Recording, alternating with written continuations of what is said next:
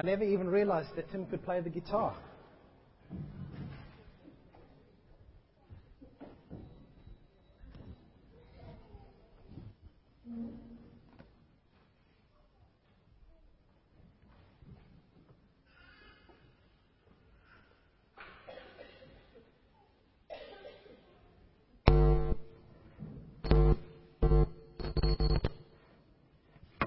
Sounds very futuristic, doesn't it?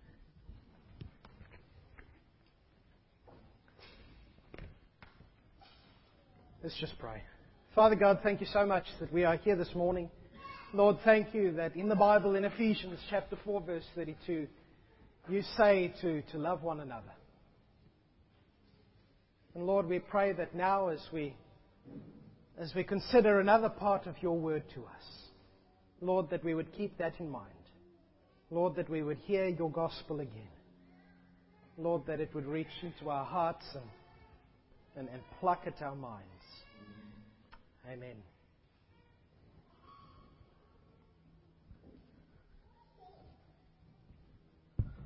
I heard some people this morning saying that it's a little bit cold in here, and I noticed that, that a few people have got blankets over their knees and, and, and over their shoulders, and it, it looks like it's a little bit cold. It reminds me of, of something that happened to me.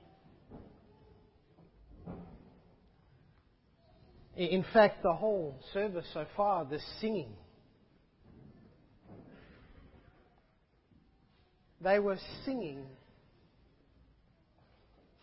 That's the last thing I heard as I, as I left them in the cold darkness. And I walked away into the warmth of my house.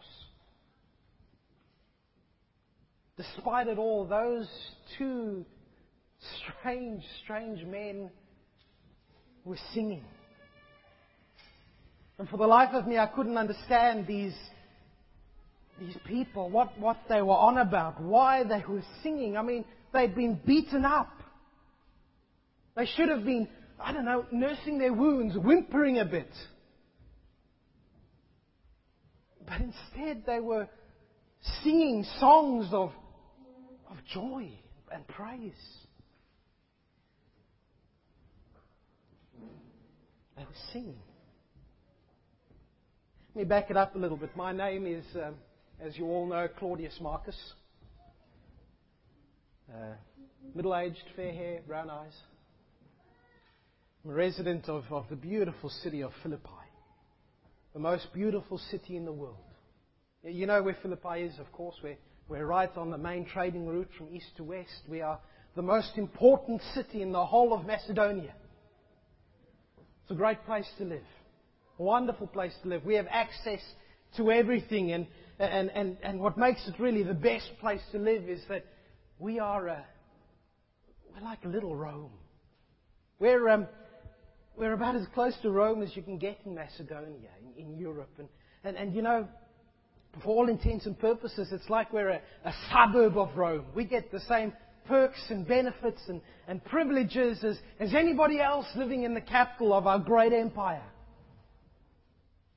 I guess for us, Philippi is kind of like Christmas Island is to Australians. It's far away, but it's very much Australian. I've spent the whole of my, my working life working for, for the Roman Empire. I've, I've been in the army. And I thought that that Philippi here, this beautiful place, would be the ideal stopping point for my, for my working life, for my journey. I, I thought I'd, I'd settle down here. I'd, I'd, you know, look after the family. Maybe even retire eventually. So I got this, this beautiful, this, this cushy job. All I have to do is, is to uh, look after the local clink. All I have to do is, is make sure that, that the prisoners are, are locked up tight in jail and that they don't escape. I, I mean, how hard can that be? All I have to do is chain them up, lock their feet together, and go home. I don't even have, I don't really even have to bother feeding them, really. If they've got friends, they can come and feed them, but if they haven't, shouldn't have got caught. I mean, let's be honest. If you get thrown in jail, you deserve to be thrown in jail. You don't get thrown in jail for no reason, do you? I must say, I was pretty proud of my, my jail. I mean, sure, it's, it's not five star accommodation, but, but I was doing an important job. I was keeping the scum off the streets.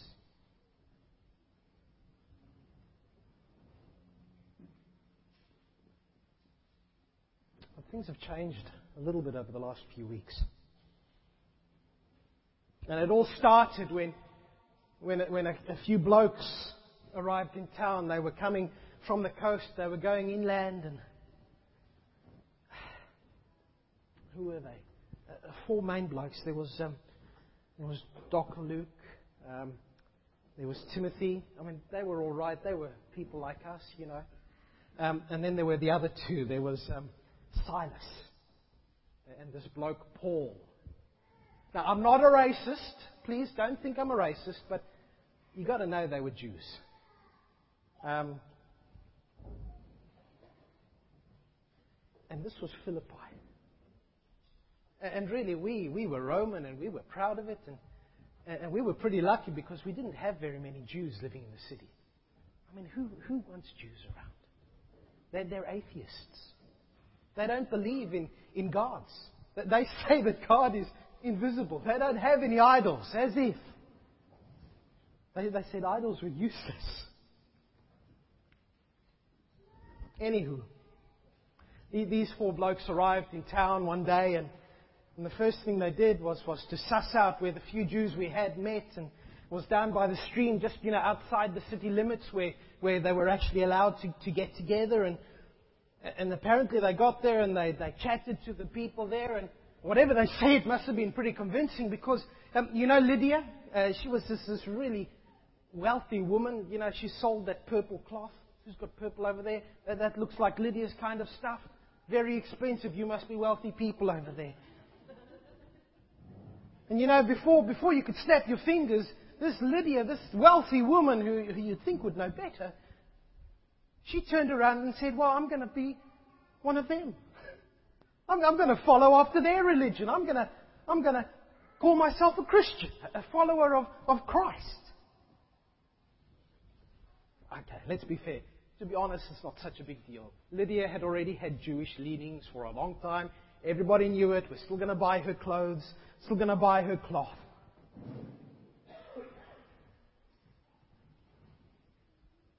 In fact, you know, if, if those four blokes, if, if Paul and Silas and Timothy and, and Doc Luke, if, if they'd satisfied themselves with just speaking to the Jewish people down by the river, there wouldn't have been a problem. Nobody would have been bothered. Nobody would have cared. But, but that's where things got a little bit tricky. I mean, they should have known when they walked into Philippi, into our beautiful town, they, they should have known that they were coming to a place where there were all kinds of forces and powers of which they didn't seem to understand a thing. They should have known that, that this city of Philippi wouldn't have let them come in and, and turn their beliefs and their society and even their economy upside down. But that's exactly why they came. They came and they wanted everybody in town to, to leave behind their old life and, and to become followers of Jesus. And they, they said that when you do that, you have a new life and, and everything changes.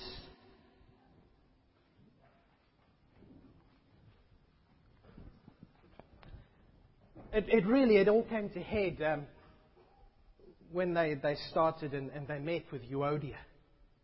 Uh, you know Euodia, she's um, Julius's slave. Um, she's world famous in Philippi. I'm surprised you don't know her. World famous in Philippi as a, as a servant of the great god Apollo. She, she had one of his spirits in her. Doc Luke wrote that down in his book. she was pretty impressive because, you know, you could sit down with her and she could tell you the future. And she wasn't a scam artist or anything. When she told you the future, it, it just about every time it, it was so. There was some spooky, supernatural stuff happening here. I mean, I remember the one time I, I, greased her palm. She didn't. Future doesn't come cheap. I went to her and I gave her some money, and she told me about um, whether my wife was going to get well from, from her sickness that she was having, and, and she did. And it was good. Anyway, Euodia, this, this fortune teller, one day she was standing there, and, and, and Paul and Silas, you know those Jews who arrived? They were walking past, and, and Euodia looked at them. And I spoke to her the other day at Lydia's house, and, and she said she, she didn't know exactly what was happening, but, but she felt like something inside of her. And, and she just started following them around everywhere, yelling out, These men are servants of the great high God, the most high God. They're telling you how to be saved. And she followed them every single place that they went. I mean, like every single day. She, she'd wait outside Lydia's house. They were staying in Lydia's house. And, and when they came out in the morning, she'd start up again. And then she'd be back again the next morning. You know, if I were Paul, oh, what a bonus. I mean, here is this world famous in Philippi lady. I mean, getting her on your side, it's like getting today tonight on your case. Everybody knows about it. Everybody trusts them. Everybody's going to listen. Free advertising for their cause. You're getting endorsed by, by someone with a proven track record.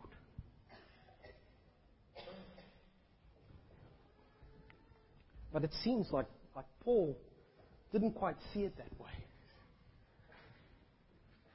It, it happened about a week after she started following them around, yelling all the time. He just turned on her. From what I've heard, he, he was just getting more and more frustrated and frustrated and irked and troubled. And, and he just turned and he, he looked at her and he spoke not to her, but to the thing inside of her. He said, Get out. In the name of Jesus Christ, I command you to get out. As I, as I told you, I, I spoke to Euodia at, uh, at Lydia's house the other day, and, and she tried to explain to me what it felt like, what, what happened when, Paul said that to her. She said,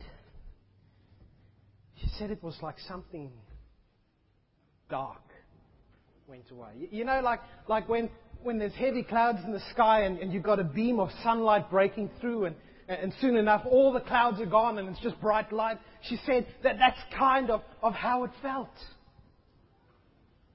She, she says she, she felt different. She felt somehow free. It's, it's, I mean, she was still a slave. She still belonged to Julia, Julius. Um, but for the first time in her life, she, she felt like she was her own person. Because this thing that, that had lived in her and, and had controlled her for so long was gone. Uh, I mean, still today, you speak to her today, and, the smile goes from top of her ear to the other top of her other ear. She is just so, oh. I mean, wouldn't you be happy if, if something that had been holding you in darkness for the, most of your life disappeared? Wouldn't that be brilliant? Unfortunately, um, Julius and co, you know, her masters, they aren't quite as thrilled. It turns out that, when Paul exorcised the demon from Euodia, um, he also exorcised the paycheck from her master's pockets. and they weren't going to stand for that. I mean, it, they were all right with her following Paul around. And, but if he comes and he starts messing their economy up,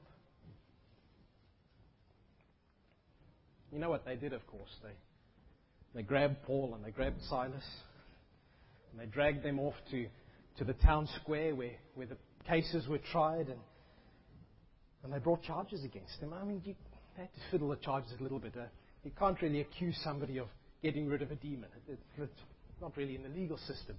But they thought they, they really had to get their own back. So they fiddled the charges a bit. Two charges. They said, first off, um, sirs, they're Jews. Come on. These are Jews, and, and we don't want them in our town. It's always a great card to play, you know, the race card. Second charge. Not only are they Jews, but they are coming into our beautiful Roman town and they're trying to un-Romanize us. They're, they're trying to, to undermine the very fabric of our Roman society. And you have to deal with this before it's too late. You have to stop them. You've got to remember, we were really proud of our Roman heritage. Even today, if you go back, all of our signs were written in Latin, not like the Greek of the cities around us. We were Roman and proud of it, and, and any charge that somebody was, was going against that, you have to deal with that. And it's not surprising that, that when they started saying that Paul and Silas were, were de Romanizing Philippi, the, the crowd there in the square got all riled up and, and, and they started shouting and, and saying, Yeah, beat him up, lock him up, get rid of him. I mean, the magistrates, they didn't really have much of a choice, did they? If, they didn't take Paul and Silas and, and punish them, then the people of Philippi would think that they were, were anti Roman. And it might get back to Rome, and they might be in trouble.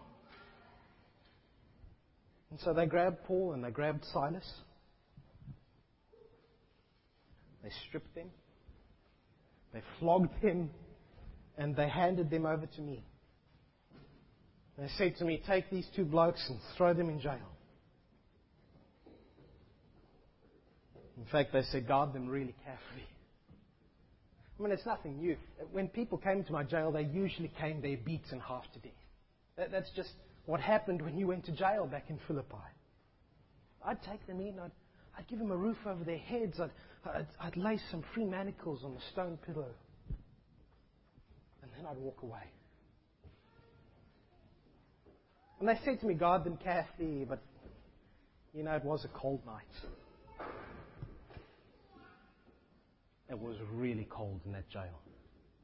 Like this is spring weather compared to that. And my house was just around the corner with a beautiful roaring fire, lovely warm bed. So I took Paul and I took Silas and I took them right into the very middle of the jail, where it was coldest and darkest, and, and I locked them up. I put their feet into some stocks there's a picture of it on the bulletin I see. And I left them there.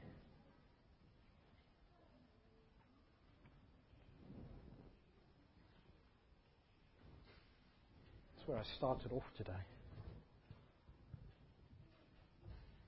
As I was walking out from the inner jail back to my lovely warm home,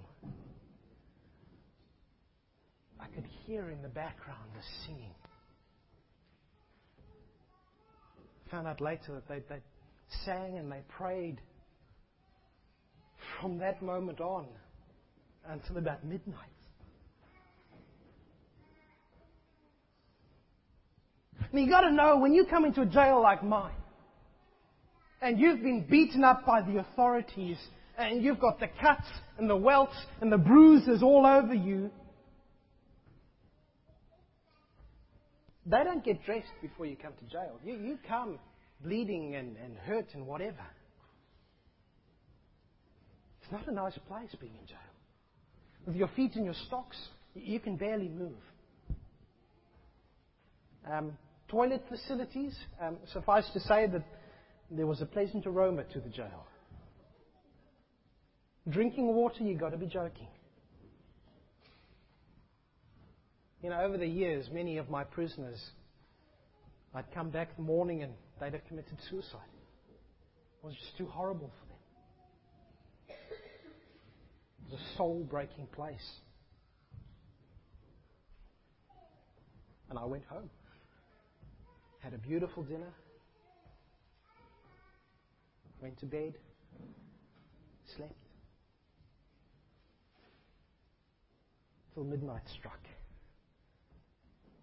and, and I felt an earthquake, which, I mean, you get earthquakes in Philippi quite frequently, but this one felt, this one felt different somehow. And, and I knew that it was close. And I jumped out of bed and I rushed to the jail. It took me about five minutes to get there. And I got there and the doors were wide open. I don't know if you know, but, but if a Roman soldier lets his prisoners escape, then, then my head would have been on the block, quite literally. I would have been punished. I would have probably have been killed if I let all those prisoners escape. And I saw the door, and I took my sword, and I was about to fall on it, when from the very middle of the prison, I heard a voice calling out to me saying, Claudius, stop! Don't do it, Claudius. We're all here.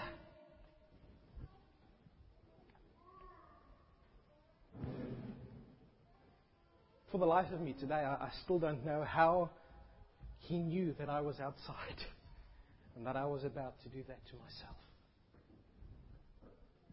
I recognized the voice, of course, it belonged to, to Paul. And I rushed in and I went to maximum security. And you know, as I, as I walked past all the cells, I saw all the doors hanging open, broken loose, all the chains broken from the walls, all the prisoners still there. And I rushed into the, to the very middle cell and, and I just I fell to my, to my knees and I, I, I just fell before these guys and I, wow. And I took them out. And we stood in the light outside. And I looked at these two blokes who had, who had stopped me killing myself. And I asked them the question I had to know. I, I said, Sirs, Paul, Silas, blokes, tell me, how, how can I be saved? What must I do to be saved? And Paul looked at me and he said,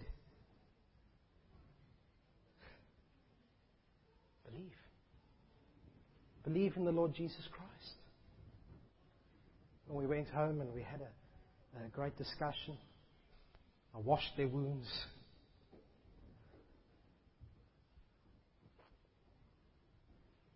Turns out I didn't have to kill myself because somebody else had already died for me.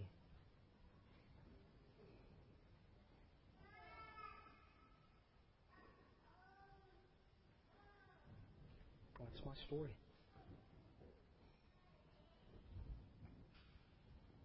Father God, thank you so much that you are the God who saves, the God who is powerful, the God who is great, the God who cannot be stopped. Amen. As Nicholas, can I just, just raise just two or three points from that, that story? At Super Club this week, um, last Wednesday, we, we sat and we discussed with the kids uh, the topic of the supernatural. And we discussed with them and we said that, that, that there is a, a spiritual, unseen component to this world of ours. We, we, we've got angels of light and we've got demons and we've got evil spiritual forces. We've got God and, and there's Satan. I mean, Paul himself writes Ephesians 6:11. He says that that our battle is not against flesh and blood, but against rulers, against authorities, against the powers of this dark world, and against the spiritual forces of evil in the heavenly realms. And, and you know, the truth is that when Paul and Silas and Timothy and Dr. Luke arrived in, in the town of Philippi, they were walking into enemy territory. Territory where, where all sorts of forces and, and powers and authorities would stand in their way. And, and in that story, which is in Acts chapter 16, we've, we've seen three of them. We've, we've got uh, spiritual forces, like, like the fortune teller who I called Euodia. We, we've got economic forces, her masters. And then we've also got social and, and religious forces standing against the gospel. And I'd like to suggest, not to be too serious, but, but today, as Christians, we are still walking in enemy territory. Well, not really. We're walking in places that Satan claims to own. And when we share the gospel and when we live out our Christian lives, Satan doesn't take kindly to that. Sometimes we will face out and out spiritual opposition like Paul faced from, from the fortune teller. I mean, yeah, that, wasn't so much opposition, it was more seeming cooperation. I don't know if you've wondered why, why Paul told this girl to shut up when she was announcing to everyone that, that they were there with the message of salvation. I think the reason is that, that this evil spirit in her was, was trying to co opt the good news of Jesus Christ. Was trying to say, well, look, here are some people with good news, and I'm telling you about them. I'm part of this. This is, this is just an extension of what I've been doing forever. Uh, one of Satan's greatest ploys to, to undermine the church is to, is to try and undermine it from within. When my family first moved to, to New South Wales uh, back in 96, uh, my father was a pastor of a local church, and, and he faced incredible opposition from the Freemasons in the town because he dared to say that Christianity must stand alone. And, and that's a fact that we need to, to hold on to today. Our faith, eh, Jesus Christ stands alone. Nothing else can be added to that. The other thing, sometimes the gospel will have economic impacts. Paul didn't stop and say, Well, I can't get rid of the demon because it's going to affect the livelihood of the masters. He just said, This is wrong, this is evil, get out. And for us, there will be social and religious opposition to the gospel message. Because the fact is that where the gospel comes, it does turn society upside down on its head. You know, sociologists today um, complain that Christian missionaries way back when went into native villages and, and got rid of their religion and, and made them all Christians. And they say that this is the most terrible thing ever. But, but you know, that's what the gospel does. The gospel comes and ruins our culture as it is. Because when Jesus comes, he says, I don't want you to stay as you are, I want you to become like me. And people don't like change. Just one last point. How do we respond to opposition? You know, I reckon if Paul and Silas were normal Christians like you and I, they'd sit in jail and they'd say, oh, nah.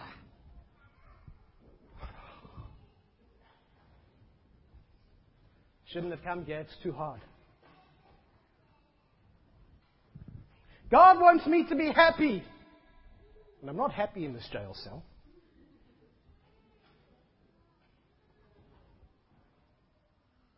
And you know,